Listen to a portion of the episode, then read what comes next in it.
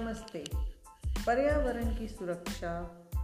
इस विषय पर हमने पिछली बार कविताएँ शुरू की। कई कविताएँ लिखी गई पर्यावरण पर। कांच पर, पेड़ों पर, खाद पर, नदियों पर, पहाड़ों पर। उनमें से कुछ चुनिंदीदा कविताएँ, जो मेरी मनपसंद कविताएँ हैं, स्वरचित। वो मैं आपके समक्ष एक एक करके रख रही हूँ। पहले हमने पेड़ों से संबंधित एक कविता सुनी थी, आज हम प्लास्टिक पर एक कविता सुनेंगे। प्लास्टिक की बोतलें लाल हरी पीली, प्लास्टिक के डिब्बे छोटे बड़े नीले, नदियों में नालों में मिट्टी में झीलों में, नदियों में नालों में मिट्टी में झीलों में, मिटा के रख देंगे वसुधा को सालों में। बचा लो बचा लो वसुधा को।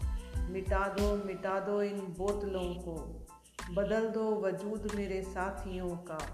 पुराने को ही नया कर दो। पुराने को ही नया कर दो। लाल, हरी, पीली, प्लास्टिक की बोतलें। रहम करो रहम करो, छोड़ दो ये बोतलें। प्लास्टिक के पश्चात कांच की बोतलों की बात करते हैं। कांच की बोतलें छोटी, बड़ी, क्या फिर से ना ज़रूरत हमारी पड़ी? तुमने भी फेंका, उसने भी फेंका, दर्द मेरा किसी ने न देखा।